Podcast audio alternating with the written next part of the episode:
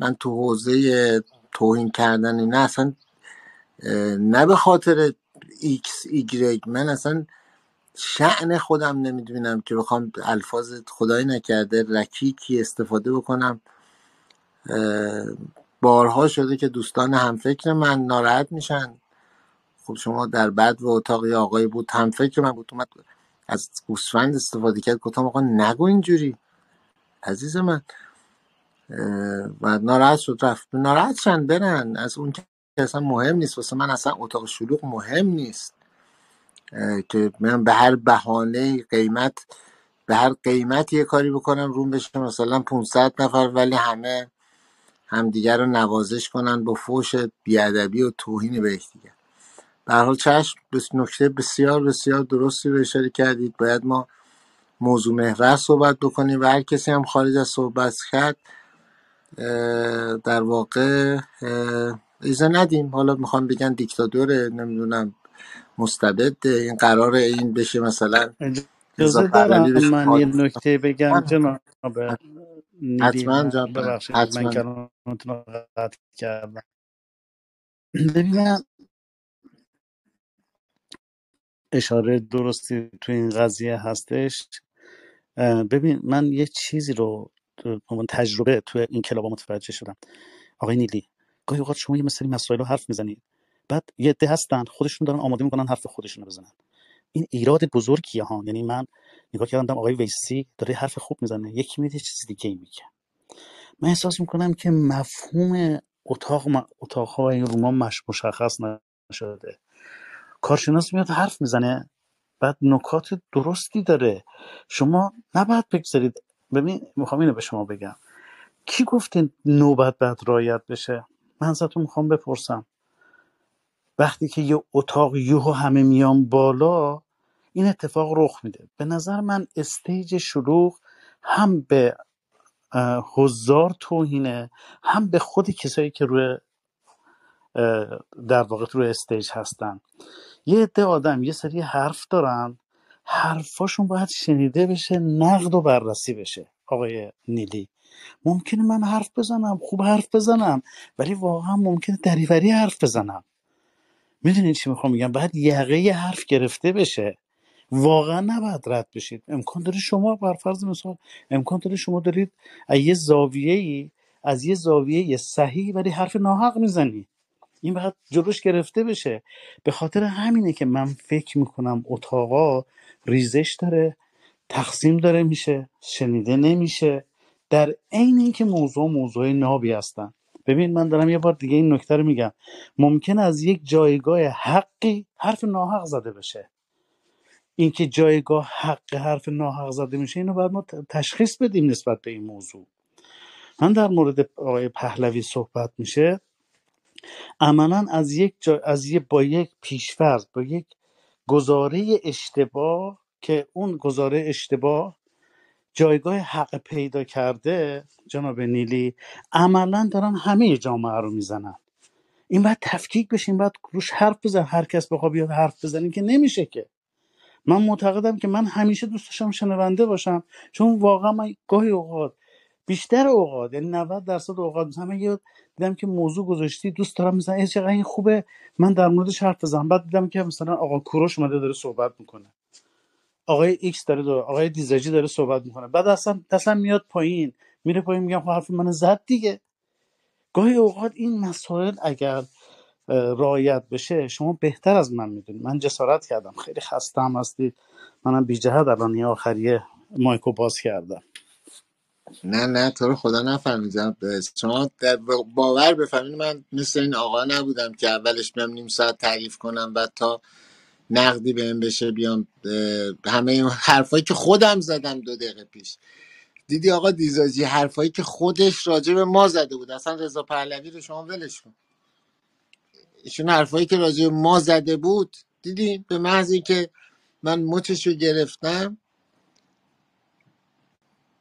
میگه آقا شما رضا پهلوی می‌خواد میگه که من آلترناتیوم. آخه آقا دروغ به این بزرگی کی ایشون گفته من آلترناتیوم؟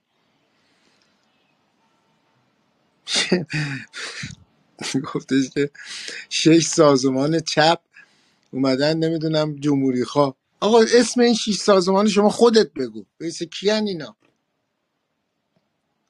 شش تا و نصف اینا هوادار دارن. بعد میگه آقا در بی بی سی دویست هزار نفر لایک خوردن. یا خب باشه دویست هزار تا لایک خوردن. شما بیا moderator شو اینو بذاریم بالا ما هم ببینیم لذت ببریم که دویست هزار تا لایک خورده این مخالفان شازده. اصلا نیست یه هم چیزی. به هر حال ممنون از همتون یکایکتون. جواب دهخان صحبت پایانی. من به این آقای دهقان به شدت روحانی بدهکارم ها انقدر خ... روحان ب... آقا خواهش کنم چرا؟ خب شاگ... شاگرد همین عزیزان ما میشن باقری کنی ها دیگه. آره بعید نیست. دقیقا دقیقا. ببین محمد جان من از دروغ خیلی بدم میاد. یعنی باور کنید. انقدری که به دروغ من حساسیت دارم به فوشی که اینا میگن فوش میده فلانی توهین می‌کنه به فوش زیاد حساسیت ندارم. ناراحت میشم و یکی از دهن خودش رو اون که باید بوی گل محمدی بده بوی عطر بده رو آلوده می‌کنه به الفاظ رکیک. اما هزار بار با شرفتر می‌دونم آدمایی که عصبانی میشن جلو خودشون رو نمی‌تونن بگیرن فوش میدن تا اونایی که دروغ میگن. خیلی این دروغ من اذیتم می‌کنه. و این فرهنگی که جمهوری اسلامی فرهنگ تقیه رو رواج داده که دروغ بگو آقا. دروغ بگو. واسه اینی که الان خودتو تبرئه کنی واسه اینکه خودتو جا بندازی افکار خودتو جا بندازی دروغ بگو. به دیگران اتهام بزن. بگو آقا رضا پهلوی ادعا کرده من آلترناتیوم. اصلا یکی از دلایلی که شما دلخورین اینی که ایشون گفته مردم ایران آلترناتیون مرسی. جناب دهقان من به این آقای دهقان همیشه ولی پارتی بازیشون می‌کنم حالا می‌خواین ناراحت بشین می‌خواین نشین چون ایشون خیلی در حوزه کشاورزی البته امسال که قد نمیده ولی سال آینده من چون زمان بسیاری رو صرف می‌کنم برای اینی که ویژین کنم و در واقع علف زدایی کنم از باغچم و اه، چون اینجا کشور سرسبز دیگه. دیگه این از تو زغال یا علف سبز میشه میاد بیرون. این شمال خودمونه. اینه که ایشون یه راههایی رو به ما یاد دادن موادی رو استفاده کنیم. یه خودم هم باید پارتی بازی بکنم دیگه جبران محبتشون بشه. جناب دهخان حرف پنیتون اگر بفرمایید بشنویم در خدمتون باشیم. خواهش می‌کنم. من بیشتر شنونده هستم آقای میلی. در خدمتتون هستیم. آقای دهقان اگه من راجع به علف های هرز این جمهوری اسلامی هم یه فکری بکنین اینا رو با چه سم میمعبه ببریم؟ انشاءالله که اینا سم اعتصابات خوش میشه. امید خدا. جناب دهقان من یه سوال بپرسم. این عذر می‌خوام. البته اگه امکان داره بهم جواب بدید. تصویر پشت شما منطقه کجاست؟ این کوههای کجاست؟ ما طرف کوهاش زاگرسیم. و طرف شیرازیم. بله. کوههای آشناست می‌دونید درخت و خاک و اون استیل کوه و سنگ اه، صدا اینا می‌زنه بنه دیگه. کوهی دلمون هست. تنگ الان شد این خوش درختی که من زیرش عکس گرفتم این کیالکه کیالک کوهیه. اینجا یه منطقه تفریحه بهش میگن تیره باغ. یعنی منطقه بین دو تا شهره. چشمش حدودا 500 انچ آب داره. و حدود 600 700 هکتار زمینه فقط همین چشمه تنها آب میده. بیشتر هم به. کلبکاری میده زیرش. درختاش آقا کلا شما می‌دونی اگر ما بخوایم یه همچین منظره ای رو ببینیم یه چیزی حدود اه، نزدیک به 1600 کیلومتر بعد رانندگی کنم من تا برم سمت اسپانیا. یه همچین منطقه ای رو داریم که ما درخت های کوتاه و زمین خشک و همین کوههایی بدون علف و اینا رو بتونیم ببینیم. یعنی وقتی من میرم اون سمت یعنی از این فضای سبز اروپا خارج میشم میرم تو اون سوا- هوا- هوای خشک و کبیری همش ایران مد نظرمه. من فقط می‌تونم بگم آقا دهخان اون کسانی که ما رو از میهنمون جدا کردن از آب و خاکمون جدا کردن.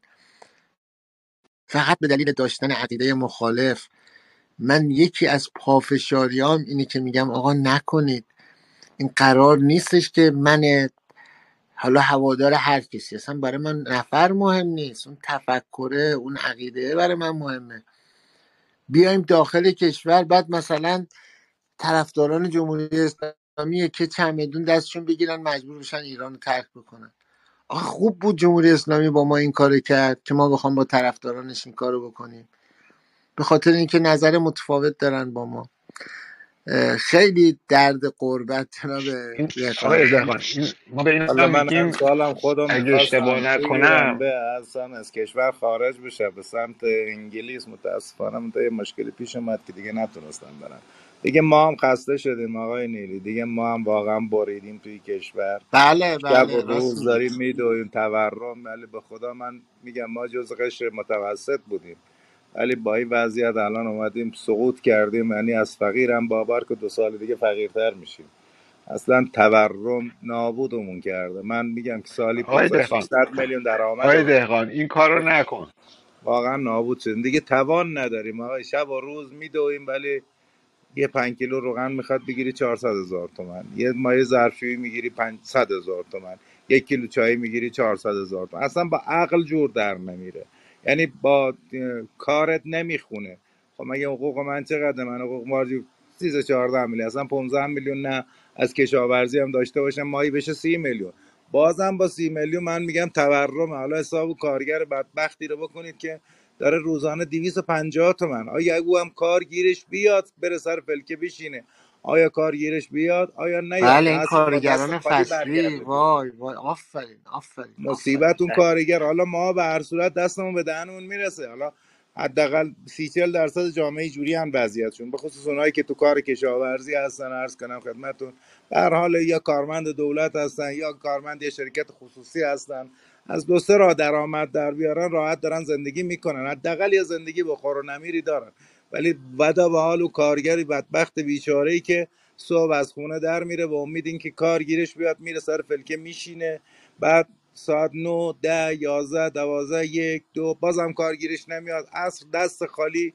خب شب میاد نه نون داره نه بچه هاش میوه دارن نه هیچی. به خدا قسم خانواده می‌شناسم که در سال یک بار گوشت نمی‌خورن. یک بار دو بار. به خدایی که قسم می‌خورد میگم من پارسالی موقع گوشت خوردم. پارسال یعنی یک سال.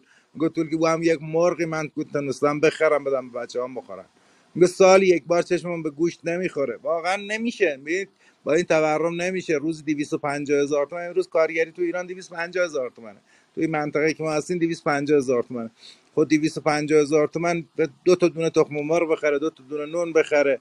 بالاخره بچه لباس می‌خواد کیف می‌خواد کفش می‌خواد کتاب می‌خواد چیزای دیگه می‌خواد اجاره خونه داره اصلا ساخت خونه نداشته ساخت ساز می‌خواد. هر چی اینا رو حساب بکنی اصلا جور در با عقل جور در نمیری. یه کارگر چجوری؟ الان ببینید شیراز یه زمانی مثلا دو سال پیش اجاره چند بود؟ اجاره مثلا یک آپارتمان به راحتی 50 میلیون با 20 میلیون با 30 میلیون نهایت با 50 میلیون آپارتمان خوب بهت رهن می‌دادن. الان رهن آپارتمان تو صدرا که دیگه 100 کیلومتر با شیراز هم فاصله داره. آپارتمان آپارتمان یک خواب دو خواب 300 میلیون شده رهنش. او پایین شهر که دیگه طرف مالی آباد و قصر دشت اونجا که از یک میلیارد یک میلیارد نیم دارن حرف می‌زنن به خاطر رهنش. برجی هم 4 5 میلیون اجاره. حالا این کارگر بدبخت چه کار باید بکنه؟ کارگری که تمام ببین پس اندازش به 100 تومن نمی‌رسه چه جوری بره خونه اجاره بکنه؟ چه جوری خونه رهن بکنه؟ حالا اصلا خونه هم رهن کرد. از کجا بیاره بخوره؟ به خدا خیلی سخته. وضعیت من نمی‌دونم. خدا لعنت کنه اونایی که در رأس نشستن چه حسابی می‌کنن چه کتابی می‌کنن که آقای رئیسی میاد پشت تلویزیون هم میگه ما حالا امسال یه عده از اجناس گران کردیم که مردم فشار نیاد سال دیگه هم بقیه‌ش هم گرون می‌کنیم. حالا من تو یه دونه جنسی گران می‌کنیم ده تا در قبال دیگه در قبالش گرون میشه. به خدا آدم گریش می‌گیره. وقتی بعض چیزها رو میشینی حساب کتابش می‌کنی دلم میسوزه به حال و قشر کارگر متوسط فقیر جامعه. حالا قشر متوسط جامعه میگم قشر متوسط هم داره سقوط می‌کنه به قشر فقیر. واقعا سخته. من نمی‌دونم چه حساب کتاب می‌کنن و مردم چه توانی دارن که بازم صداشون در نمیره من توی موندم به خدا قسم. توی موندم. عذرخواهی می‌کنم. جناب دهقان این اه، درختها رو ما به گویش خودمون بهش میگیم کوج کوج کوهی. بعد شاید کسایی که حالا میگید که قصد داشتیدم یه موقعی بیاین بیرون نشده کسایی که توی شهرهای بزرگن شاید مهاجرت براشون نمی‌دونم شاید راحت تر باشه. ولی یکی مثل من و شما که توی این کوه و دشت و با خاک ایران بوده تو دستش و اینها رو آسفالت نبوده انقدر سخته. نمی‌دونی چقدر سخته ها. یعنی قشنگترین کارت پستال های دنیا رو اینجا توی اروپا شما می‌تونی بگیری. ولی فقط کارت پستال ها. وقتی قدم می‌ذاری روش خاک نداره. قدر اون خاکه رو بدونید جای ما رو هم خالی کنید. امیدوارم درست باور می‌کنی مشکلات حل بشه که درست من تو دهات زندگی می‌کنم. باور می‌کنی که من الان اگر خب البته خب تو شهر بخوام همین خونه رو اجاره کنم یه حداقل باید 500 دلار بیشتر بدم. البته فاصله من تا شهر مثلا شاید ده دقیقه با ماشین خودمه 13 14 دقیقه تا 15 دقیقه با شرکت واحد. اتو شرکت واحد بخوام برم. اما باور می‌کنی من اصلا نمی‌تونم ده دقیقه میرم تو شهر. حالا در دریاچه هست یه جای خوش آب و اونجا. طاقت نمیارم. یعنی تازه اونم آب و خاک ایران. چون من آقای دهقان اگر خواستین مهاجرت بکنید امیدوارم که نکنید این کارو. یعنی شرایط طوری بشه که هیچ کسی مجبور نشه خاک ایران ترک کنه. اما واقعا روی این موضوع فکر کنید. برید یه جایی که نزدیک آب و هوای همین مثلا شهر و دیارتون رو داره. مثل تو اسپانیا مثل ایتالیا مثل جنوب فرانسه. اروپا هم تقریبا شبیه هم دیگه است امکاناتش. آنچنانی زیاد با هم تفاوت نمی‌کنه. یعنی من این رو واقعا میگم ها. یعنی کش می‌کنم هر موقع میرم قسمت اسپانیا با ماشین. چون من اروپا رو با ماشینم سفر می‌کنم. تا غیر از یونان که جزیره است و بعد با هواپیما سفر. کرد بقیه رو عمل میشه با ماشین سفر. کرد به هر حال درسته. حالا من برادرم انگلیس زندگی می الان چهار پنج سال لندن هست. ولی خب سطح درآمدی که اونجا حساب می‌کنیم با اینجا زمین بله تا درسته. متفاوته. درسته درآم... درسته, درسته. درآمد می‌کنم. درآمد خیلی فرق می‌کنه. اینجا هرچی هم بدوی شب و روز هم تلاش بکنی به اندازه دو ماه انگلیس نمیشه درآمد در میاره. خیلی سخته واقعا سخت. الان برادرم دو سال اونجاست. با این حالی که دو سال اونجاست خیلی موقع هم اصلا کار نمیره. میره توی شرکت خصوصی بیشتر هم کش می‌گیره. یعنی پول نقد می‌گیره. ولی با این حال چیز حدود الان دو سه میلیارد تو ایران سرمایه گذاری کرده تو دو سال.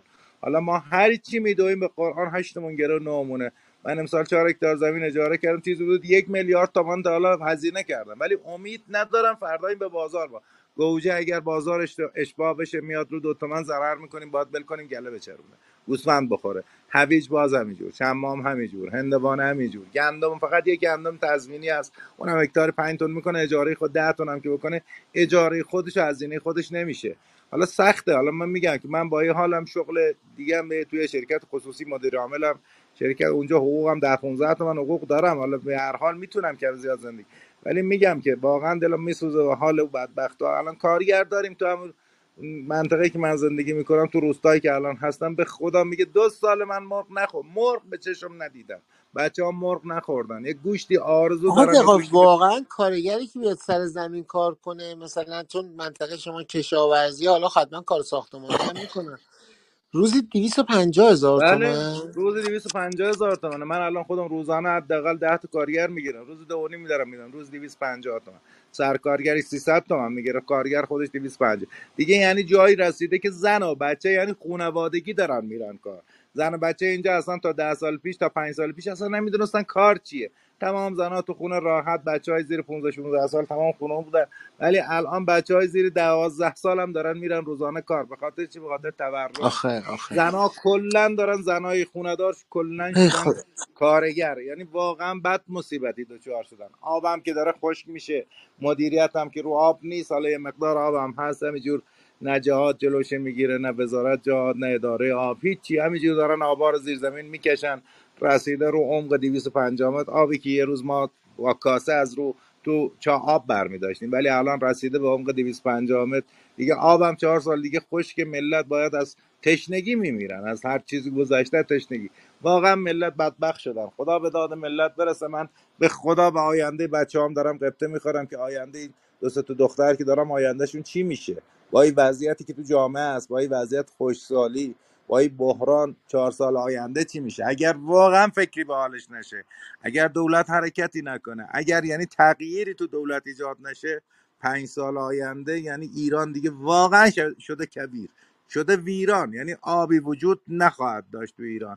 حالا بگذاریم شاید جایی مثل اردبیل مثل کرمانشاه که ایزاره پربارش هستن اینجا یه ذره آبی براشون بمونه. ولی مناطق مثل شیراز اصفهان یزد الان اصفهان فرونشست زمین تا سه متر و چهار متر. تمام ساختمان های ارز کنم باستانی اینا کلا ترک افتاده داخلش. الان یه شب تلویزیون نشون می‌داد نمی‌دونم دیدید ندیدید. کلا فرونشست زمین داریم تو اونجا تو کرمانشاه تو شیراز.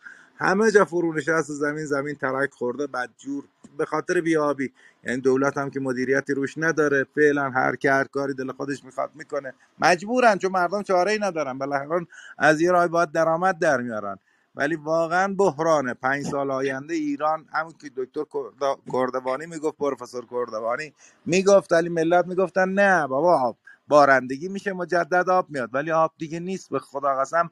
پنج سال دیگه ملت از تشنگی میمیرن. حالا این من میگم بارها تو جلسات گفتم داد زدم به نماینده نوشتم به وزیر نوشتم گفتم الگوی کشت بدید یه ذره جلو کمابی رو بگیرید جلو اصلا کسی گوشش بدهکاری حرفا نیست. فقط در کسی داره کیسه خودش پر می‌کنه و به طرف اروپا حرکت کرده. اصلا فکر کسی فکر ایران نیست. امیدوارم یه تغییر درست اتفاق بیفته که اگه واقعا اتفاق نیفته مردم به مصیبت دچار میشن. پنج سال آینده یعنی کامل ملت باید از تشنگی ولی اصلا آقا دهقان. خیلی خطرناکه که وقتی که شما به ناچاری برسن یک ملت بعد اون موقع دیگه با فوش سرتش هم نمیارن. اون موقع است که به صغیر و کبیر رحم نمی‌کنن و این اصلا به نفع کشورمون ایران نیست. منم براتون آرزوی سلامتی دارم جناب دهخان امیدوارم که کشور عزیزمون از گزند دروغ خوشسالی نجات پیدا بکنه و بتونیم دوباره نمی‌دونم با هر سیستمی که می‌خواد باشه هر سیستمی که مردم دوست دارن. ولی راحت زندگی کنن کرامت انسانیشون رعایت بشه. به به آقای دکتر مسعودیان نازنین و عزیز دوست داشتنی مخلصم جان مسعودیان حالتون چطوره؟ خوب هستیم آقا مسعودیان امروز به تعدیقش رسید. ولی البته شما که صحبت نمی‌کنیم من بارا شما رو دعوت می‌کنم. ارزم به حضورتون که قربان ما ارادت داریم. سلام. عرض ادب. اختیار داریم بله من دیر رسیدم خدمتتون. ببخشید. اختیار داری قربان اختیار داری. همین چند ثانیه هم من شما رو می‌بینم رو هم پر می‌کشه آقای مسعودیان من نگاه نکنیم به هم فکر من. من به شدت شما رو دوست دارم آقای مسعودیان این از صمیم قلبم میگم. هم فکر نیستیم با هم. نباشیم به خدا. خیلی دوستتون دارم. ارزم به حضورتون که دوستان به دل راه زنده زنده باشید جمع می‌دونم می‌دونم که شما چون اصلا با کسی تعارف ندارید. اگر با یه نفر تو سیاسی یا تو اخلاقی مشکل داشته باشید حتما در کمال ادب احترام اما میگید. یعنی رحم نمی کنید و اینو من خیلی خوشحالم که یک انسان همین صادقی هستید. آنچه که هستید رو میگید نظرتون رو میگید.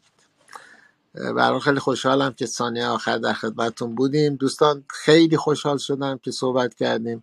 آقای پخش زنده از شما ممنونم که بودید. حالا امروز ما نمی‌دونم به چه دلیل این پلیمون آف بود ولی امیدوارم که حداقل چون مباحث خوبی رو صحبت شد این تعاملی غیر از اون بخش آخری که اون آقا حالا نمی‌دونم شروع کردن به دروغ گفتن و آمار غلط دادن ولی ما بقیش همه صحبت ها تلاش بر این تعامله بود.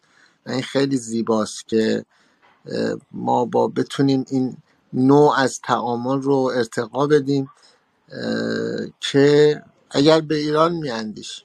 چون من اصلا برخلاف شاید بخشی از حالا همفکران خودم. یا حتی اصلاح طلبا من می‌بینم که فکر می‌کنن که توی شورش توی شلوغی شاید اونا بتونن استفاده بکنن و به قدرت برسن. من این رو سم می‌دونم واسه ایران.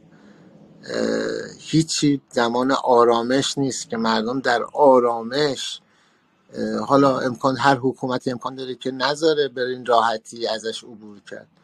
جمهوری اسلامی هم مثل نیست ولی به هر شکلی که می‌خوان عبور کنن کار به خشونت کار به در واقع شورش کور اینجا کشیده نشه و از طرفی هم سیستم موجود اقلانیتی به خرج بده که درد دلای آقای دهخان گوش کنن. آقا سخته با 250 هزار. به خدا قسم من این رو با ذکر نام تا حالا نگفتم. ولی آقای مسئولیان به من میگو رو باور می‌کنی من روم نمیشه؟ وقتی می‌بینم مردم در این سختی و گرفتاری زندگی می‌کنن شاید هم یه جا ببینم دارن مثلا بر علیه جمهوری اسلامی صحبت می‌کنن و چیز نیست. یعنی چه میگن؟ منصفانه نیست. اما بازم نمیام ورود کنم صحبت نمی‌کنم. چون میگم این مردم عصبانی یعنی مردم ناراحتن و حق دارن که ناراحت باشن. ببینید یه همچین آدمایی هم هستن تو سیستم. دفاع می‌کنن از سیستم حمایت می‌کنن. یعنی انقدر این انسان شریفه که میگه آقا من به خاطر عقاید خودم نمیام مردم خانان خودم رو ناراحتشون کنم. میگه آقا من بعضی رو می‌بینم که میان نمک رو زخم مردم باشن آخه آدم یه خودم می‌تونه صحبت نکنه از تو. حالا یه زمانی. و ایشون توی اون معادله هست که تو ده بار امکان داره یه بار بیاد یه حرفی بزنه سخن بگن نظرشون رو بگن که از نظر من نه تنها اشکالی نداره خیلی هم عالیه که ما ما هم تعامل داشته باشیم. و علی آقا دوباره بگ... علی آقا امروز حوصلت رو سر بردیم نوبتتون هم نشد. اصلا انصاف نیست. که شما هم یه صحبت پایینی رو داشته باشین. سلام جان. سلامت باشید. خیلی ممنون قربان شما. نه من می اومدم تو بحثا. می دیدم که چالشی که وجود داره خیلی من توش نمی‌تونم آره آره. کنم. اتفاقا آره درست این چون می‌دونید تو نگاهت یهو همه می‌رفت یهو با هم متحد می‌شدن حمله می‌کردن به تو. خوب بود. اتفاقا کار. سیاست خوبی رو انجام دادی. چون این لحظه البته خدا رو شد که ما دعوا که نداریم با کسی. ولی این حالا این نوع به به هم دیگه مناظره کردن اینا یهو تا می‌دیدن شما رو با هم متحد می‌شدن دوتاشون حمله می‌کردن و اقلانیت بوده تو خیلی. ولی بگو علی جان صحبت پایانی تو هم بشنویم. دیگه من با عزتون خدافزی کنم چون الان شد ساعت تقریبا. اگر من دیگه رو به دیگه هم برم تو رخت خواب سه ساعت می‌تونم بخوابم که بعد بلنشم برم سر کار. بگو علی بگو علی نه آقا دیگه نمی‌خوام اذیتتون کنم. نه ما سه چهار دقیقه به اینجا بر نمی‌خوره. بگو عزیزم بگو سلامت باشید. من خب حالا بحثا رو داشتم مقداری گوش می‌کردم. چند تا نکته ای که تکرارم میشه توی صحبت هایی که طرفدارای حکومت پهلوی می‌کنن. و برا من همش نقطه یه جورایی دوست دارم روش بحث کنیم. یعنی دوست دارم اینا باز بشه. مثلا یکی از پیشفرزایی که همیشه دارن به استناد مثلا نمی‌دونم یکی دوتا شعاری که کی تو ایران یه عده‌ای دادن مثلا رضا خان روحت شاد اینا. نتیجه گیری می‌کنن که الان مثلا سیستم پهلوی در ایران محبوبیت یا مقبولیتی داره.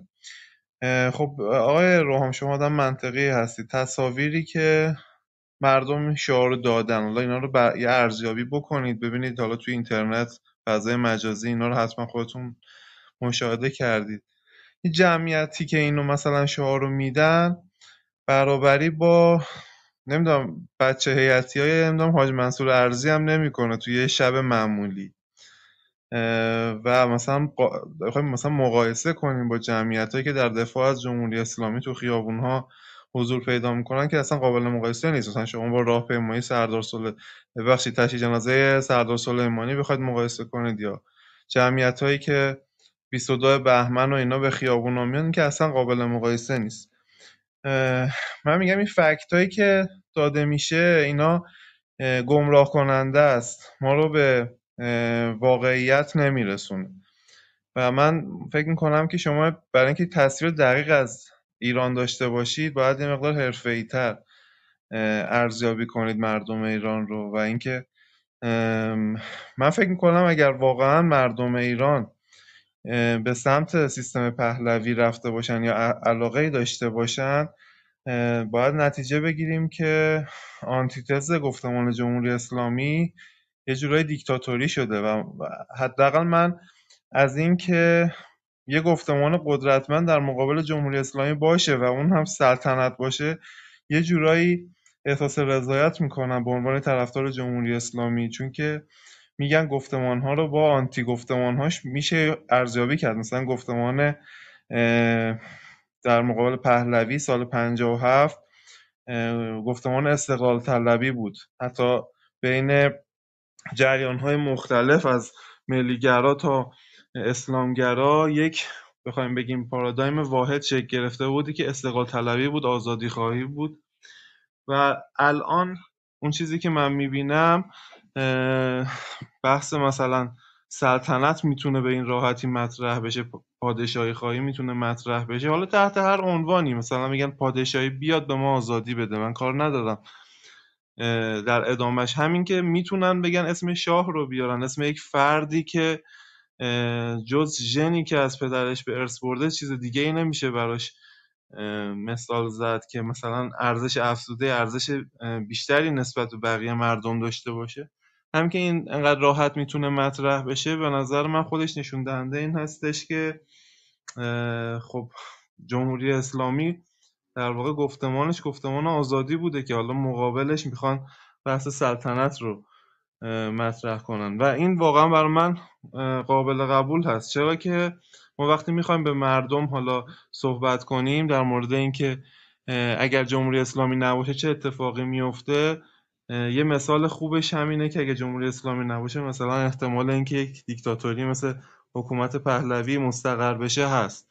و من از این خیلی ناراحت نمیشم اما فکر می‌کنم که اگر شما می‌خواید یک سیستمی رو در مقابل جمهوری اسلامی پیشنهاد بدید که مردم رو جذب کنه بیشتر باید به سمت یک سیستم مردم سالار و دموکراسی که حالا اخشار و تفکرات بیشتری رو بتونه به خودش جذب کنه شما می‌تونید اون رو پی بگیرید.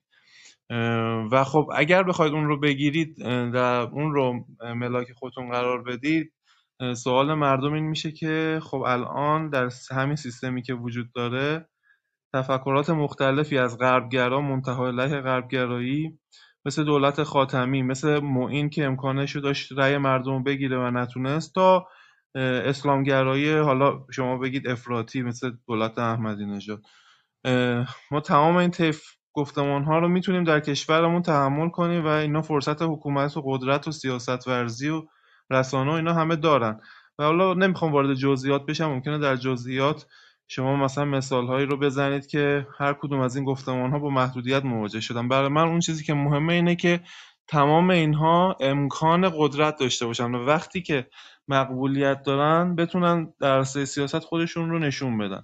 به نظر من اتفاق افتاده و اگر می‌بینید در یک دوره مثلا جریان اصلاحات به حاشیه میره اینو بدونید. این حاشیه رفتن از سمت مردم صورت گرفته. مثل سال 84 که مردم یک فردی رو به اسم محمد معین با اون همه بالاخره گفتمان اصلاح طلبی جامعه مدنی آزادی خواهی که اغلب خیلی از اطرافیان مثلا اون طیف الان در کشورهای خارجی حضور دارن و مخالف نظام هستن. انقدر راحت می‌تونه بیا در انتخابات حضور پیدا کنه و خب مردم بهش اقبال نکردن. و حالا موارد دیگه. این برای من خودش در واقع یک برگ برنده است برای جمهوری اسلامی که جمهوری اسلامی امکان رقابت رو به گفتمان هایی که به صورت زنده در جامعه حضور دارن میده. حالا امیدوارم که در آینده بتونیم در این موارد بیشتر با هم صحبت کنیم. خیلی ممنونم. حتما علی جان حتما با کمال میل اما به هر حال علی جان اینی که رهبر جمهوری اسلامی به محض صحبت ایشون فردای اون روز صحبت از باز یعنی مثالی رو بزنن که مصداق این بازگشته و الان این ابراز نگرانی هست. اگر حالا به اندازه هیئت منصور ارزی به اون جمعیت نیستند خب اونجا زرش با مرغ میدن اینجا تیر تو سر می‌زنن گاهی اوقات هم تو پرپاشون می‌زنن.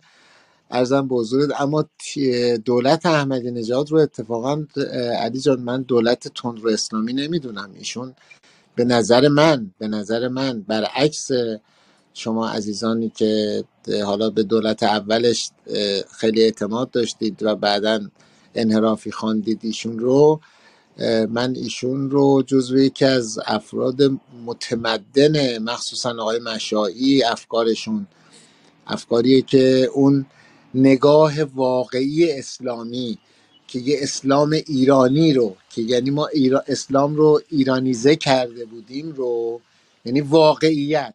حالا ما بخوایم بپذیریم می‌خوایم نپذیریم. یعنی ما اسلاممون یه جور دیگه است اصلا. شما اگر با کشورهای عربی رفته باشید سفر کرده باشید یا معاشرت کرده باشید با اهل سنت عزیزمون که بیشتر شبیه به صدا کشورهای حاشیه خلیج فارس تفکرشون نگاهشون به اسلام هست.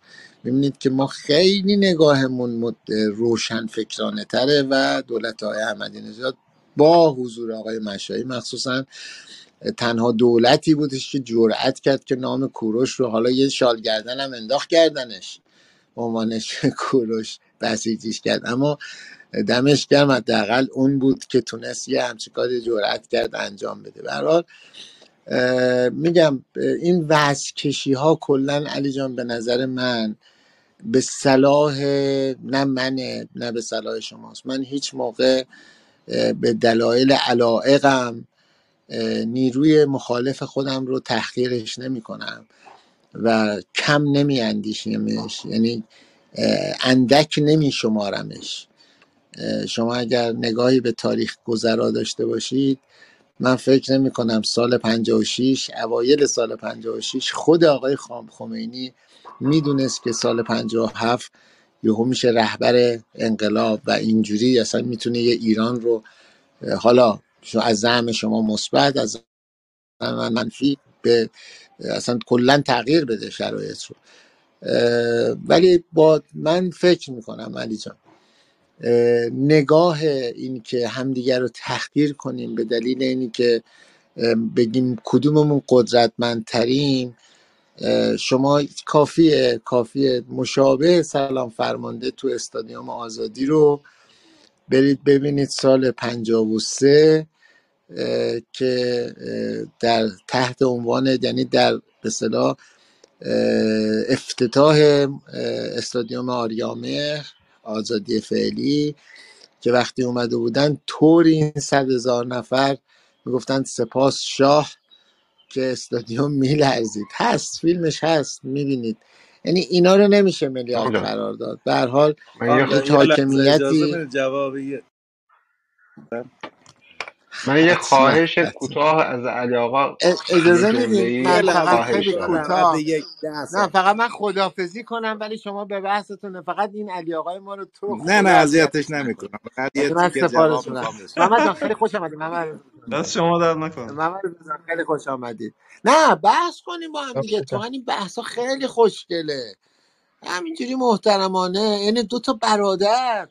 من بحث ندارم می‌خوام یه خواهش بکنم ازش. آره عزیزم. من می‌خوام یه خواهش یه جمله ای بکنم از علی آقا که این اعتقاد صحبت که اینجا کردن رو اول که شعار رو اشتباه گفت علی آقا. رضا خان روحت شاد به شعر نمیاد. میگن رضا شاه روحت شاد. ولی حالا اشکال نداره.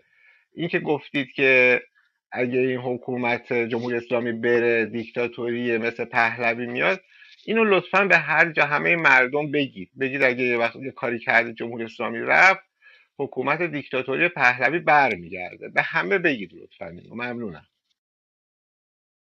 بله منم همینو گفتم. گفتم ببینید وقتی ما جریانی که مثلا حالا در مقابل جمهوری اسلامی قرار گرفته و علی جان من فقط این هست. بله. زمان دارم برای استراحت بله شما ادامه بدید. من از کوروش شما هم که رفیق ما هستن. آقای دیزاجی آقای دهقان هم هستن. حالا دوست دارین ده دقیقه نیم ساعت هر چقدر ادامه بدیم. من مرزا من معذرت می‌خوام که بعد از حضورت برم عزیزم. تو می‌دونی من شب کارم و یه دو سه ساعت این دفعه وقت داریم برای استراحت. و عذر می‌خوام از همتون. من با عزتون مرخص میشم. دیگه روم خودتون نگهدار. دیگه. بدون دیگمتون موفق قربان علی جان ممنون از جان روم کوروش عزیزم جان دهخان نازنین شب پخش زنده. گرامی و دیگر عزیزانی که پایین هستن. سروش رستم و جناب دیزاجی بسیار بسیار عزیز و محترم. علی جان بدرودت خسته نباشید. ممنون خدا نگهدار. خسته نباشید. ولی آقا من ولی آغاز می‌خوام. در جواب اون که گفتید که شما مقایسه بکنید همین افرادی که میگن رضا شاه روحت شاد در مقابل با سردار سلیمانی یا 22 بهمن. حالا سردار سلیمانی رو که اصلا یه سردار ملی بود رو نمیشه با هیچ چیزی مقایسه بکنید ببینید بالاخره امروز یه نفر وقتی که از وطن دچار یه مشکل میشه و یا به شهادت می‌رسه اونم یکی از سردارهای بزرگ بالاخره مملکت جزی از مردم بود. اون اصلا نباید مقایسه بکنی با یه افرادی دیگه که به حال دارن اختلاس می‌کنن دزدی می‌کنن هزار کسافتکاری می‌کنن. با اون اصلا نمیشه مقایسه. سردار سلیمانی سردار ملی بود و طبیعتا چیزی هم که بود ملت دوستش داشتن. به هر حال داشت از وطن دفاع می‌کرد. این اصلا طبیعی بود که ملت برن به طرفش و همگی برن به تشییع. اما در مقایسه میگید 22 بهمن 22 بهمن علی شاید اوایل انقلاب 10 15 سال 20 سال اوایل انقلاب مردم خود جوش می‌رفتن به تظاهرات 22 بهمن یا راهپیمایی روز قدس. ولی الان شما کسی با میل و رغبت خودش نمیره. امروز اگر که شما کارمندی اداره باشید می‌بینید که میگه آقا فردا باید بری 22 بهمن تظاهرات و یه عکس هم بگیری و تو گروه سازمان بذاری یا برای رئیس اون سازمان بفرستی. یا دانش آموزان بلجبار می‌برن. دانشجوها باید بلجبار برن. این تو نمره انضباطشون تو نمره تی های دیگهشون تاثیر داره. اگر نرن مشکل براشون ایجاد میشه. این اصلا ف... کارمندا فرنگی ها کارخونه دارا نمی‌دونم افرادی که به هر حال ارتشی ها سپاهی ها اینا بل اجبار باید برن. علا میل باطنی خودشون باید برن. خب ما الان خیلی جمعیت داریم. تو هر شهری بالاخره هزار نفر دو هزار نفر هستن که کارمند دولتن. آموزش پرورشی هن ارز کنم سپاهی هن ارتشی هن یا جای دیگه. تو سازمان ها تو ادارات دیگه کار می‌کنن. اینا بلجبار میرن. دانش آموزا دارن بلجبار میرن. اگر شما تو تظاهرات 22 بهمن اگر تو راهپیمایی 22 عذر می‌خوام تو راهپیمایی روز قدس تعدادی از مردم عادی کسبه بازاریان حداقل ده درصدشون دیدید؟ و وقت می‌تونید به ادعا بکنید که بله این مردم هنوز پشتیبان اینا. من نمیگم نیستن. هنوزم هستن. 20 درصد از مردم هنوزم پشتیبان این نظام هستن. حالا دلیلش هم یه که میترسن از آینده مثلا کشور میترسن که خدای نکرده اگر این رژیم بره یه رژیم دیگه بیاد امنیت سلب میشه مردم دچار مشکل میشن. ولی اینجوری هم نیست. بالاخره هر رژیم دیگه هم که بیاد بالاخره اگر ملت بخوان هنوز هم که هنوز یه جنگ ایران عراق شد ملت کلا رفتن از ناموسشون دفاع کردن. چندین هزار شهید هم دادیم.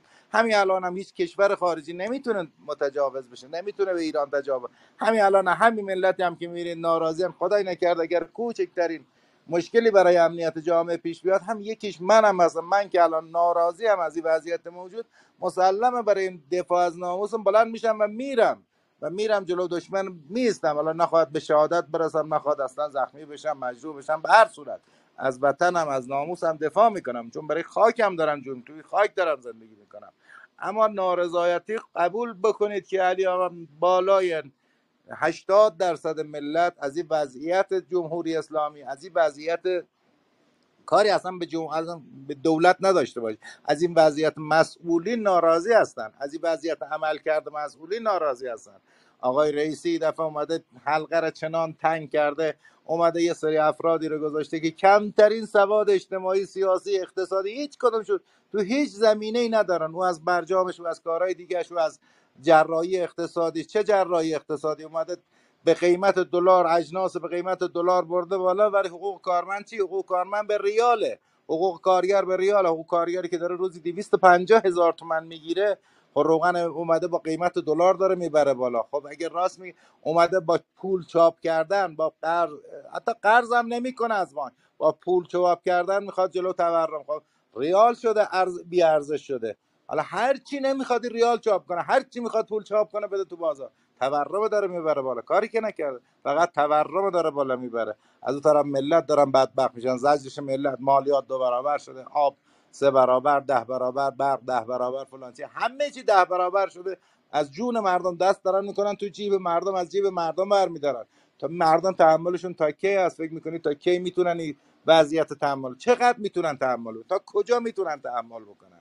بالاخره هر کسی هم هر شما یه با اصلا یه گاف صندوقی هم پر پول داشته باشید روزی یه بحث ازش بکشید بهش اضاف نکنید یک ماه دیگه تمومه.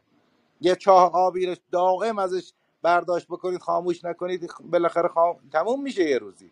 یک مزرعه رو دائم گله بریزید توش بچرونید بعد آب بهش ندیدید تموم میشه. بالاخره هر چیزی از یه طرف اگه برداشت می‌کنی از یه طرف دیگه با رو اقتصاد سرمایه گذاری بکنی رو کارهای دیگه با... چرا نمیاد رو اقتصاد سرمایه؟ چرا نمیاد خودرو خارجی رو آزاد بکنه؟ چرا نمیاد با آمریکا رابطش بهتر بکنه؟ چرا نمیاد صنعت داخل بکنه؟ چرا نمیاد کارا رو انجام بدن؟ اگه راست میگن کارا رو انجام بدن تورم بیاد پای اشتغال ایجاد کدوم اشتغال ایجاد شده؟ مردم همونم هم که اشتغالش همه بیاد تو روستا بگردید روستاهای اطراف ما طرف مردش طرف شیراز به خدا همه آبشون خشکیده کلا کشیدن تو شهر شدن کارگر. کارگری هم گیرشون نمیاد. نه خونه گیرشون میاد نه کارگری نه آب دارن نه برق دارن نه گاز هیچی ندارن. الان زاغه نشینی کانتینر نشینی تو تهران شرق تهران فکر کنم جنوب تهران کانتینر نشینی کانتینر دارن اجاره می‌کنن. به خاطر نبود ساختمان به خاطر بالا بودن اجاره لوازمش می‌ذارن داخلش یا خودشون تو کانتینر میخوابن یا میان تو پارکا میخوابن. ملت به این وضعیت دچارشن تا کی می‌تونن ادامه بدن؟ درسته ما دلمون می‌خواد کشورمون یه کشور خوب باشه دلمون نه انقلاب می‌خواد نه جنگ می‌خواد نه خونریزی می‌خواد. ما هم بالاخره تو همین کشور زندگی می‌کنیم. تاوان بوده چهل سال تاوان دادیم. دیگه نمی‌خوایم تاوان بدیم. ولی با چه قیمتی؟ تا کی دیگه ما می‌تونیم تاوان بدیم؟ تا کی می‌تونیم وضعیت ما تحمل بکنیم؟ عذرخواهی می‌کنم از همه عزیزان علی آقا علی آقا معذرت همین الان جمهوری اسلامی یه رفراندوم برگزار کنه و اسم رفراندومش همین باشه. جمهوری اسلامی یا نظام پهلوی. می‌خواین آیا برگردین به سال 56 57 یا نه؟ مطمئن باش 98 درصد به رژیم پهلوی رأی میدن. یعنی جمهوری اسلامی بلایی به سر مردم مرده فکر نمی کنم شما اون نظام رو دیده باشین. حداقل از بزرگتراتون بپرسین. بگین در اون نظام چی داشتیم الان چی داریم؟ چی رو از دست دادیم و چی رو به دست آوردیم؟ یه مقایسه کوتاه بکنید. 98 درصد ملت الان به نظام پهلوی همون سابق همون دیکتاتور رأی مثبت میدن. چون ما تو اون نظام کار داشتیم رفاه داشتیم آسایش داشتیم امنیت داشتیم. آزادی های فردی رم داشتیم آزادی های اجتماعی رم داشتیم. یه دونه تنها و تنها چیزی که هست این از من نپذیر. برو از دیگران بپرس. تنها چیزی که بود یه مقدار آزادی های سیاسی بود. و سلام نامه تمام. ولی همه چیز رو داشتیم. الان هیچ کدوم رو نداریم. حتی آزادی های فردی هم نداریم. شما وقتی دم از این آزادی های می‌زنین که در این نظام گفتمان آزادی هست هر وقت نظارت استثبابی قبول کرد که تو همین نظام قبول کرد که امیر هوشنگ احمدی بیاد کاندید ریاست جمهوری بشه همینه دارم میگم که باشون رابطه باشون رابطه داشتن و کارشاخ کن اینها در آمریکا بود. همون یه دونه رو اگه اینا میپذیرم من به گفتمان آزاد اینها ایمان میارم. رضا پهلوی رو نمیگم که بیان تایید صلاحیت بکنن. این نظارت استثبابی یعنی چی؟ این دیگه اسمش اصلا انتخابات آزاد نیست. یعنی شش نفر عضو فقهای شورای نگهبان و رهبر مستقیما انتخاب می‌کنه. شیش نفرم به طور غیر مستقیم. یعنی رئیس قوه قضاییه ایشون انتخاب می‌کنه منصوب می‌کنه. بعد رئیس قوه قضاییه هم شیش تا حقوقدان معرفی می‌کنه که بیان اونجا. یعنی همشون در آخر یعنی اینکه رهبر اینها رو تایید کرده.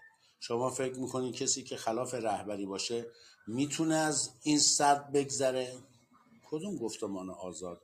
43 سال ما داریم زندگی می‌کنیم با همین نظام داریم می‌بینیم چه بلای سرمون رو وقتی انتخابات آزاد میشه که من دوست دارم برم به علی آقا رأی بدم.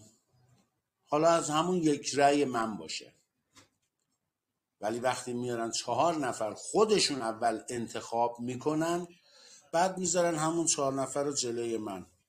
میگن ما اینا رو صلاح دیدیم که رئیس جمهور بشن. از بین این چهارتا یکیشو شما انتخاب بکنید به قید قرعه.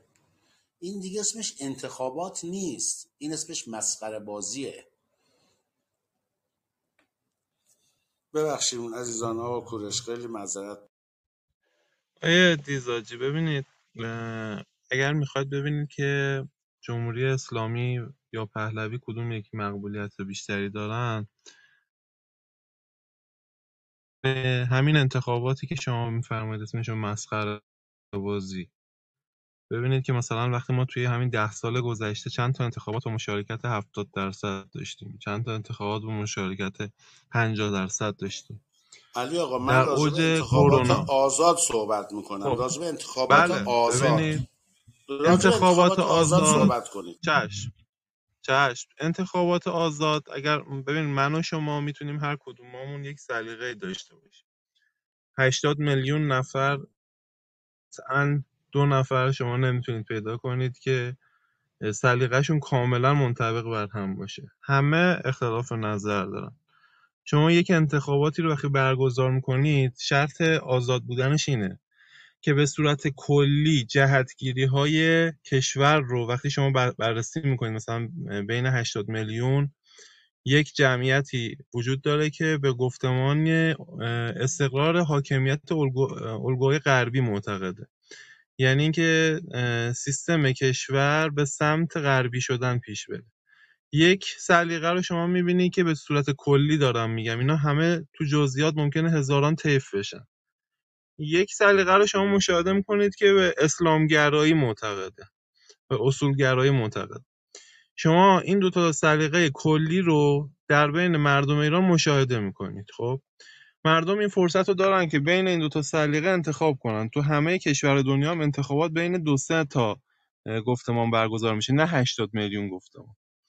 این یک در واقع فکت. یه فکت دیگه هم میارم که انتخابات آزاد اساسا معیارش چیه؟ یکی از مهمترین معیاراش اینه که مردم یک جامعه که در اون داره انتخابات برگزار میشه چقدر اون رو جدی می‌گیرن. وقتی شما میلیون ها نفر ده ها میلیون و جمعیت اکثریت تقریبا یعنی مثلا الان انتخابات اخیر که در اوج کرونا برگزار شد نزدیک 50 درصد مشارکت ما داشت. در یعنی می‌دونید که شرایط کرونا خیلی نمی‌دونم در ایران زندگی می‌کنید یا نه خیلی محدود کرده بود. و انتخابات های قبلی ما داشتیم 70 درصد 80 درصد. خب این نصاب ها نصاب هایی که در کشورهای دموکراتیک جهان به عنوان یک نصاب های کاملا مورد قبولی ارزیابی میشه. خب شما نتونستید مردم رو قانع بکنید که به این شکل در انتخابات شرکت نکنن. مثلا صحبت 98 درصد دو درصد نیست. صحبت اینه که شما هنوز نتونستید مردم رو قانع بکنید که به این شکل در انتخاباتی که معید سیستم جمهوری اسلامیه شرکت نکنن و بازی اون رو جدی نگیرن. خب وقتی شما نتونستید یعنی که مقبولیت ندارید دیگه چون تحریم هاتون جواب نداده. این یک مسئله. مسئله بعدی هم اینکه ما میگیم پهلوی مقبولیت نداره و جمهوری اسلامی اتفاقا مقبولیت داره فکتامون خیلی متنوع. فقط انتخابات نیست. انتخابات رو ما میگیم به عنوان یک معیار دموکراتیک و قابل قبول برای همه. ولی شما همین صحبت بنده رو که فقط کافیه ببینید. اصلا پهلوی هیچی تظاهرات ها اجتماعاتی که علیه جمهوری اسلامی برگزار میشه. و تظاهرات ها و اجتماعاتی که به نفع جمهوری, جمهوری اسلامی برگزار میشه نه به مثلا قیاس یک به ده یک به صد. ببین اصلا قابل مقایسه هست یا نه. این یه مطلب. مطلب بعدی همین استش که جمهوری اسلامی تنها سیستمی در تاریخ ایران هست که قانون اساسیش و اصل سیستمش رو به رأیگیری و رفراندوم گذاشته و رأی آورده. و هر دو چهار سال یک بار دو سال یک بار در ایران انتخابات های برگزار میشه که اون رأی 43 سال پیش رو بهش سهه می‌ذارن. پس یک سیستم عرفن دموکراتیک محسوب میشه. حالا اگر شما فکتی دارید که نقض می‌کنه عرضه بنده رو من در خدمت شما هست بله من گفتم در مورد انتخابات آزاد شما صحبت بکنید. شما اومدین در مورد انتخابات آزاد اصلا صحبت نکردیم وقتی جمعیت همین آزادی ملاکش چی هست نه گوش کن آخه یه لحظه دیگه. بنده میام یه ساختمون از دور به شما نشون میدم. میگم این داخلش اوکازیون کامل مبلمان گچبوریش نقاشیش نمی‌دونم آشپزخونهش همه اینا رو بهت میگم. بعد شما اینو ندید اومدی هم من خریدی. ولی وقتی وارد میشه داخلش فقط یه خرابه است. شما که دارین میگین انتخابات جمهوری اسلامی اگر حق بازی نمی‌کرد فریب کاری نمی‌کرد اول باید میومد می‌گفت این قوانین جمهوری اسلامی ما که می‌خوایم پیاده کنیم اینه. اول قانون اساسیشو به مردم ارائه می‌داد. مردم میخوندن. اگه از قوانینش خوششون میومد بعد میومدن به جمهوری اسلامی رأی می‌دادن. شما احتمالا در سال 58 نبودین. اینا اومدن گفتن جمهوری اسلامی آری یا نه. بدون اینکه یک قانون به مردم ارائه بدن. یک یا یه دونه قانون ارائه ندادن. فقط گفتن جمهوری اسلامی آری یا نه. یک سال بعدش این آرار که از مردم تون کوران انقلاب که مردم حس انقلابیگری داشتن اومدن رأی دادن و یک سال بعدش اینا قانون اساسی رو اووردن به مردم ارائه دادن. عیز من سی و پنج درصد ریزش آرا رو داشت در, در رفراندوم قانون اساسی. اونی که حالا این نظام داره میگه و من میگم که انشالله که درست داره میگه. این یعنی چی؟ ظرف یک سال مگه میشه 35 درصد شما ریزش آرا داشته باشین؟ این نشون میده که مردم قبول نکردن. این یه حق بازی بزرگی بود که جمهوری اسلامی انجام داد. همین الان شما می‌خوای بری هندونه بخری هندونه رو به شرط چاقو می‌خری. ولی همین آرای جمهوری اسلامی حتی به شرط چاقو هم نشد. مگه میشه من بیام اول بگم جمهوری اسلامی آری یا نه؟ بعد مثلا بیام تازه رأی که گرفتم بعد قانون اساسی تصویب کنم. قانون اساسی اگه می‌رفتن از اون موقع که 35 میلیون جمعیت ایران بود حتی اگه می‌رفتن دو میلیون هم رأی می‌دادن شما می‌دونید دیگه بر حسب آرایی که میرن رأی میدن در صدر حساب می‌کنن نه بر آرای کل جمعیت. اینم مد نظر داشته باشین. اینجوری نیستش که مثلا وقتی میگن 98 درصد به جمهوری اسلامی رأی دادن یعنی از 35 میلیون نفر 98 درصد رأی دادن. نه. از اون کسایی که رفتن رأی دادند اون آرا شمرده میشه درصد از اون آرا گرفته میشه. این یه مغلطه که جمهوری اسلامی 43 ساله داره انجام میده. میگه 98 درصد مردم یعنی کل مردم اومدن رای دادن نه عزیز من اینجوری نیست. 98 درصد اون کسایی که رفتن رای دادن. اونایی که رای ندادن که حساب نمیشن که. بعد شما دارین از این دو انتخابات آخر دارین صحبت می‌کنین. هممون می‌دونیم. احتمالا شما هم می‌دونید. بر طبق همین گفته آقایونم که باز میگم که انشالله که درست میگه با آراء باطله و آرای دیگه کلا گفتن 42 درصد مردم مشارکت کردن. رقیب ریاست جمهوری ما آرای باطله بود. این خیلی خنده داره. رقیبش یعنی نفر دوم آرا آرای باطله بود. اول رئیسی دوم آرای باطله. همین آرا رو اگه ما قبول بکنیم یعنی اینکه 52 درصد به جمهوری اسلامی نگفتن. شما چطور میگین که مردم همین نظام رو قبول کردن در همین انتخابات آخر؟ همین آرا خودشون رو قبول بکنیم 52 درصد شرکت نکردن یعنی گفتن قبول نداریم. اگه به عنوان رفراندوم هم بگیریم. همین بزرگان خودشون هم دارن میگن. میگن مردم تو آرای ریاست جمهوری به جمهوری اسلامی به عنوان رفراندوم نگاه کردن و نگفتن. یعنی 52 درصد مردم شرکت نکردن. در صورتی که می‌دونیم حتی همین آمار 48 درصدشون هم درست نیست. درست نیست.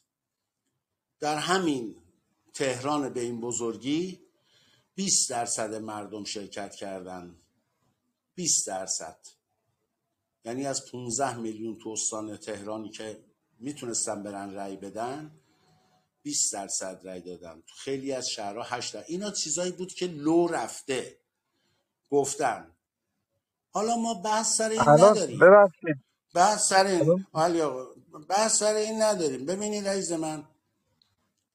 من میگم که وقتی انتخابات آزاد نیست سر همینه دیگه.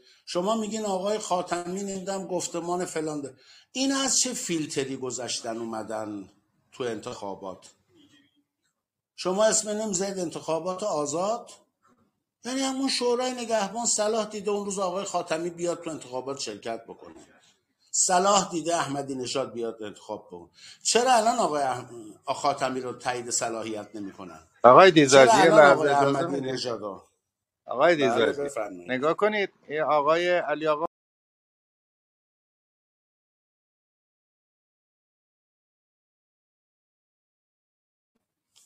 آقای دهقان میکروفونتون بسته است. باز می‌خوام. آقای علی آقا میگن که از هر طیفی یه نفر انتخاب کردن. خب چه اگر از طیف انتخاب کردن چرا اونایی که سرآمد بودن چرا اونایی که تو سیاستی سررشته ای داشتن چرا اونایی که حرفی برای گفتن داشتن چرا اونا تایید چرا آقای لاریجانی تایید نشد چرا آقای تاجزاده تایید نشد چرا آقای خاتمی تایید نشد چرا فرض آقای احمدی نژاد تایید نشد چرا افرادی تایید نشدن که بالاخره می‌تونستن حداقل یک کلمه. خب معلومه منی که فرض میگم اصلاح طلبم هزار سال به آقای همتی رأی نمیدم. خب آقای همتی هنی حرف زدن از رئیسی بدتر بلد نیست. یا آقای او یکی دیگه یا او یکی چهار پنج تاش که اصلا مثل آقای زاکانی و سه چهار تای دیگه که اومده بودن فقط طرف رئیسی بودن که آخر کار برن کنار یه پستی بگیرن. یک یه نفر دو نفر مقابل آقای رئیسی بودن. اونم آقای همتی. خب آقای همتی معلوم اصلاح طلبا هزار سال به همتی رأی نمیدن. یا ملت هیچ وقت به آقای همتی رأی یعنی قحط رجال اومده بود توی مملکت. یعنی توی مملکت به این بزرگی از این اساتید دانشگاه بهترین جامعه شناسا بهترین اقتصاددانا یعنی هیچ کس دیگه نبود که بیان آقای همتی رو تایید کنن. چرا چهار نفر آدم شاخص تایید نکردن؟ اگر چهار نفر آدم شاخص که نظرشون به قول علی آقای ادعی به سمت غرب بود ادعی به سمت شرق بود ادعی مخالف فرض میگم اسلام بودن یا سکولار بودن چرا اینا رو تایید نمی‌کنن؟ خب چرا حزبی نمیشه اصلا؟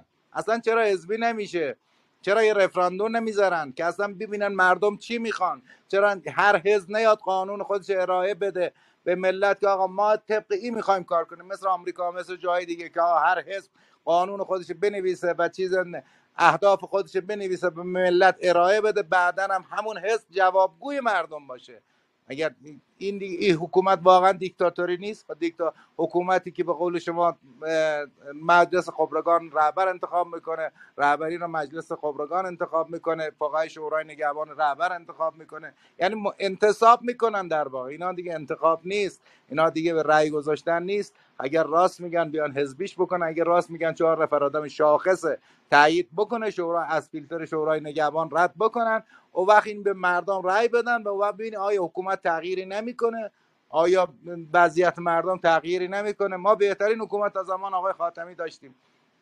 تا زمان آقای خاتمی زمان آقای رفسنجانی بهترین راهها تو روستاها کشیده شد. بهترین برقها گاز آب همه چی. تا زمان آقای رفسنجانی آقای خاتمی تو روستاها. حتی دور افتاده ترین روستاها رفت.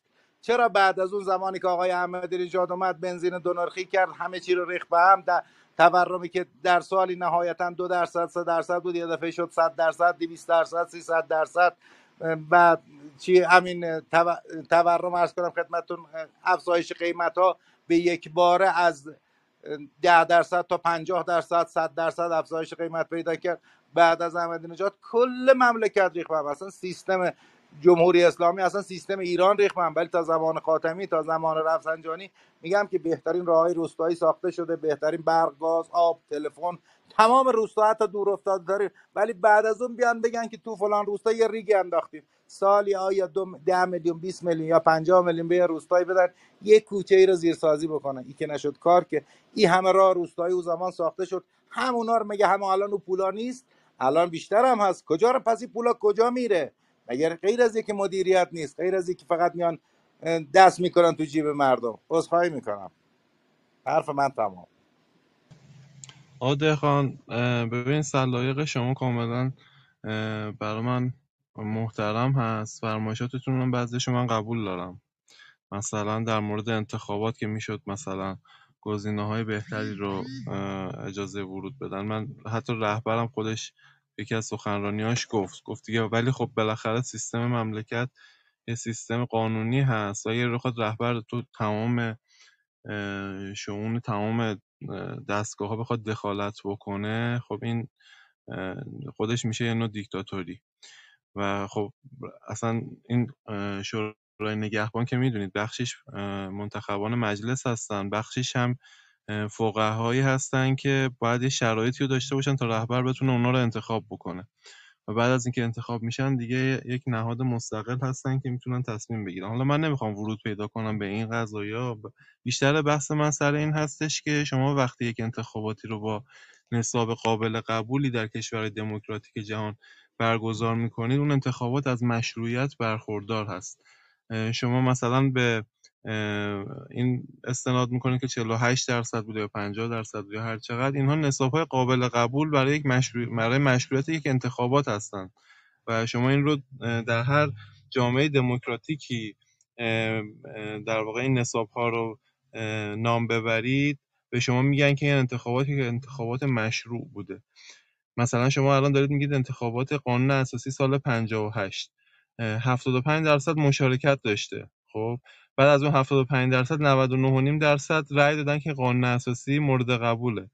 بعد شما من نمی‌دونم چجوری مثلا استناد می‌کنن که ریزش آرا بوده. ببینید شما اینو برید به هر کارشناس علوم سیاسی بگید به شما حتما میگه که وقتی یک انتخابات با 75 درصد مشارکت برگزار میشه و 99 درصد به یک گزینه رأی میدن اون می‌تونه منعکس کننده نظر مردم باشه. و اون انتخابات انتخابات دموکراتیک و قابل قبولی است. در کل من معتقدم می‌خوام جنبندی کنم معتقدم که شما برای اینکه یک تصویر دقیقی از جامعه ایران داشته باشید باید از راههایی در واقع اون تصویر رو بتونید برداشت کنید که اون راهها راههای علمی و موثقی باشن و اینکه حالا به یک تظاهرات یک نمی‌دونم ترند شدن یک مثلا هشتگ نمی‌دونم از این مسائلی که در هیچ جا قابل قبول نیست بخواید استناد بکنید برای اینکه بخواید راهتون رو انتخاب بکنید برای اینکه بخواید به اون هدفتون برسید خودتون رو دچار مشکل خواهد کرد و سرخورده میشید.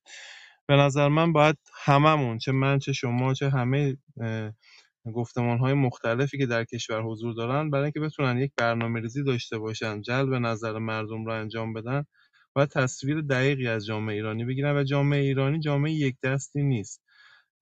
اما می‌تونم بگم که برایند برداری گفتمان ها در جامعه ایرانی چه بخوایم چه نخوایم تا به حال به نفع جمهوری اسلامی بوده و هنوز همین جمع برداری تغییر پیدا نکرده و اون بردار نهایی هنوز به نفع جمهوری اسلامی هست.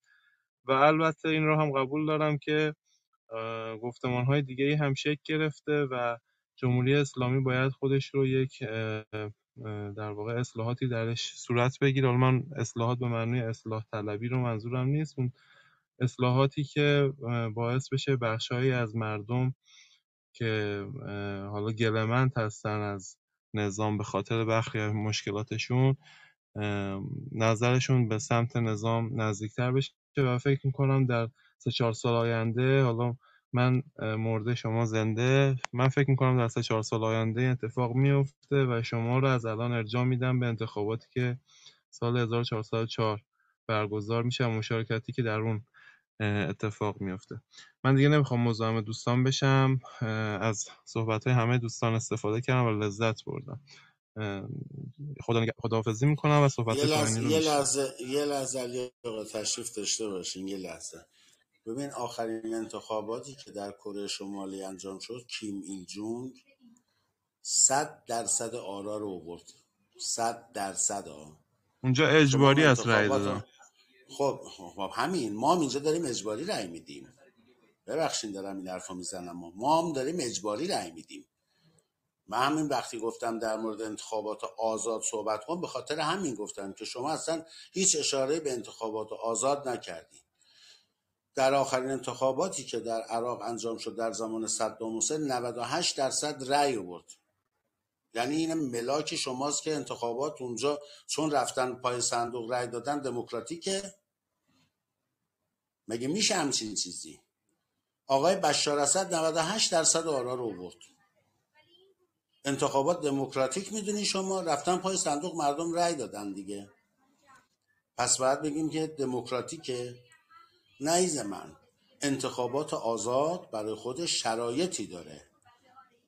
من یه اصلاحی به شما انجام بدم که شش فقیه و رهبری مستقیم گفتم. خودشون منصوب می‌کنن منصوب می‌کنن نصب می‌کنن انتخابم نمی‌کنن نصب می‌کنن. و رئیس قوه قضاییه ایشون باز نصب می‌کنن. اونی که رئیس قوه قضاییه 6 تا حقوقدان به مجلس معرفی می‌کنه حتی اگه مجلس اون 6 تا قبول نکنه 6 تا دیگه معرفی می‌کنه 6 تا دیگه معرفی می‌کنه. یعنی کسایی رو معرفی کسی معرفی می‌کنه که دست نشانده خود رهبریه. خود مجلس نمیاد انتخاب بکنه. بهش معرفی می‌کنن. خب حالا از 6 تا 3 تاشو این دوره مثلا انتخاب می‌کنه مجلس. ده روز 20 روز بعدش دوباره سه تا شش تا دیگه معرفی می‌کنه از اونام سه تا. اصلا این ساختار غلطه. یعنی تمام اعضای شورای نگهبان شش داشت به صورت مستقیم و شش داشت به طور غیر مستقیم از طرف رهبری منصوب میشه. اون وقت این شش این دوازده نفر باید بیان کسایی که می‌خوان کاندید بشن ایشون اینا تایید صلاحیت بکنن. و خنده دارتر اینه که برای انتخابات مجلس خبرگان حتی اون شیشتا حقوقدان هم اوت میشن هیچ کارن. فقط همون شیشتا حقوقدان شیشتا به حساب فقیهی که خود رهبر انتخاب کرده اونا باید تایید صلاحیت بکنن. و اون کسا برن در داخل مجلس خبرگان که بخوان رهبر رو عزل بکنن یا منصوب بکنن. باز انتخاب نمی‌کنن منصوب می‌کنن. به نظر شما این دور دور باطل نیست؟ یعنی بنده شیش نفر بیام خودم تعیین بکنم اون شیش نفر بیان کسایی که می‌خوان برن توی مجلس خبرگان که منو, منو تایید بکنن یا رد بکنن از همون فیلتری که خودم درست کردم باید برن داخل اون مجلس خبرگان. اینو شما به هر جای دنیا بری بگی میگن این یه کلاهبرداریه. من چیز دیگه نمی‌تونم براش اسم بذارم. شما خودت اینو وجدانن ها وجدانن دارم میگم. خودت کلاتو قاضی کن. ببین همچین چیزی تو کجای دنیا وجود داره. یه کشور به من نشون بده که مجلس مثلا می‌خوان رئیس جمهور انتخاب بکنن یا رهبر انتخاب کنن دارای همچین برنامه ای باشه. یه کشور به ما معرفی کن. ما نداریم مثلا همچین چیزی رو. و جمهوری اسلامی نمونه است در این کار. متشکرم علی جان. باز اگر نظری داری شنونده هستم. من استفاده می‌کنم از صحبت های دوستان. به هر حال یک می‌تونم بگم بچه مشترک بین ما هست. انشالله که ارزیابی من درست باشه. اون همین هستش که رأی مردم باید حرف اول و آخر باشه. و من فکر کنم تو این زمینه مشترک هستیم. چه در اصل سیستمی که در کشور مستقر میشه. و در ادامه چه در کسانی که کارگزار مملکت میشن و سیاست در واقع در عرصه سیاست و قدرت حضور پیدا می‌کنن همه اینها باید متکی باشن به آرای ملت. و خب ممکنه ما در اطلاعاتی که چه به ما چه به شما منعکس میشه اختلاف نظراتی داشته باشیم در مورد انتخابات که انتخابات ها چه شکل هست درست میزان مشارکتی که گفته میشه چقدر هست و اینکه باید باید چقدر باشه در چه نصابی قابل قبول هست. ممکنه در اینها ما به اختلاف بخوریم در ولی در اصل اینکه رأی مردم باید مستقر باشه و حاکمان رو باید مردم انتخاب کنن مشروعیت یک نظام و سیستم اساسا متکی باید باشه به آرای مردم. این رو ما مشترک هستیم. ولی خب ممکنه در این مسئله که هنوز جمهوری اسلامی مشروعیت خودش رو از دست نداده و اون آرایی که در اول انقلاب داده شد و در انتخابات های پیاپی بالاخره باید قبول کنیم. جمعیت که قابل قبول هستن در یک کشور دموکراتیک در انتخابات ها حضور پیدا کردن. و در یک انتخابات کمتر در یک انتخابات بیشتر. ولی این نصاب ها در کشور دموکراتیک قابل قبول هست و البته این رو هم بگم که اینکه شما فرمودید انتخابات در ایران اجباری است اصلا قبول ندارم. هیچ اتفاقی نمیفته شما در انتخابات شرکت نکنید. ما داریم در ایران زندگی می‌کنیم دوستانمون رو می‌بینیم و هیچ مشکلی پیش نمیاد در ادارات کار می‌کنن در حتی نهادهای حساس کار می‌کنن و خب ممکنه بین چل بله، علی آقا ببخشید. من اجبار که دارم میگم نه اینکه بیان اسلحه بذارن به سر من بگن حتما بیاره بده. من از اون کسایی که دوستان ببخشید. من انت... آقای عذرخواهی می‌کنم. من از حضور یه لحظه یه لحظه آقای دهخان یه لحظه آقای دهخان بعد من چشم. نه من می‌خوام از حضورتون مرخص بشم اگه اجازه نه نه نه می‌خوام باش می‌خوام باشی. یه پنج دقیقه دیگه وایسی اندو می‌زنیم. من منظورم به این که ما مجبوریم به کسایی که شورای نگهبان در وهله اول انتخاب کرده به قید قرعه از بین اونا یکی رو انتخاب بکنیم. ما مجبوریم من جز اون به کسی دیگه نمی‌تونیم رأی بدیم. به هر کسی دیگه بخوایم رأی بدیم میشه آرای باطله. از این جهت میگم ما مجبوریم. ببخشید. آقای خانه اگه من چیزی مطلبی داریم باز شنوم. در خدمتتون هستم. من خواستم از خدمتتون مرخص شم. باید برم جایی. اصلاحی خواست کنم. باید از خدمتتون مرخص شم لذت بردیم بهره بردیم. از همتون واقعا اتاق پرباری بود و به دانستهامون اضافه شد. ممنون از همگی دوستان. خدا نگهدار. شما هم خسته نباشین. علی آقا اگه مطلبی دارین شنونده نه حالا هم من فکر کردم منظورتون رأی اجباری هست که در کره شمالی ناخه مثال زدید و اینا. تو ایران خب الحمدلله همچین چیزی ما نداریم. و اتفاقا عدم مشارکت مردم خودش می‌تونه یه کد باشه به حاکمیت که مردم آیا راضی هستن و اگر راضی نیستن ناراضیشون در چه حد هست و خود من و خود این نوع انتخابات به نظر من خودش هم می‌تونه مزایایی داشته باشه. حتی عدم مشارکتش می‌تونه برای حاکمیت پیام سیاسی داشته باشه. و به نظر من همین در واقع روند و فرایند یک در واقع چجور بگم یک مسیر مناسبی هست برای انتقال پیام های مدنی پیام هایی که و از خشونت و حوادث ناگوار بتونه پیشگیری کنه ولی خب بتونه پیامش رو هم بده به حاکمیت و این خودش به نظر من خیلی مثبت ارزیابی میشه در یک جامعه دموکراتیک. به هر حال خیلی لطف کردید و استفاده کردم. خواهش می‌کنم ما هم استفاده کردیم از شما. اینجا جمع میشیم دوره هم که از همدیگه یاد بگیریم لاقل به دانستانی هامون یه چیزایی هم اضافه بشه و به از نادانی هامون کاسته بشه. منم استفاده کردم از صحبت شما. اگر امری فرمایشی ندارین که اتاقم اند بزنیم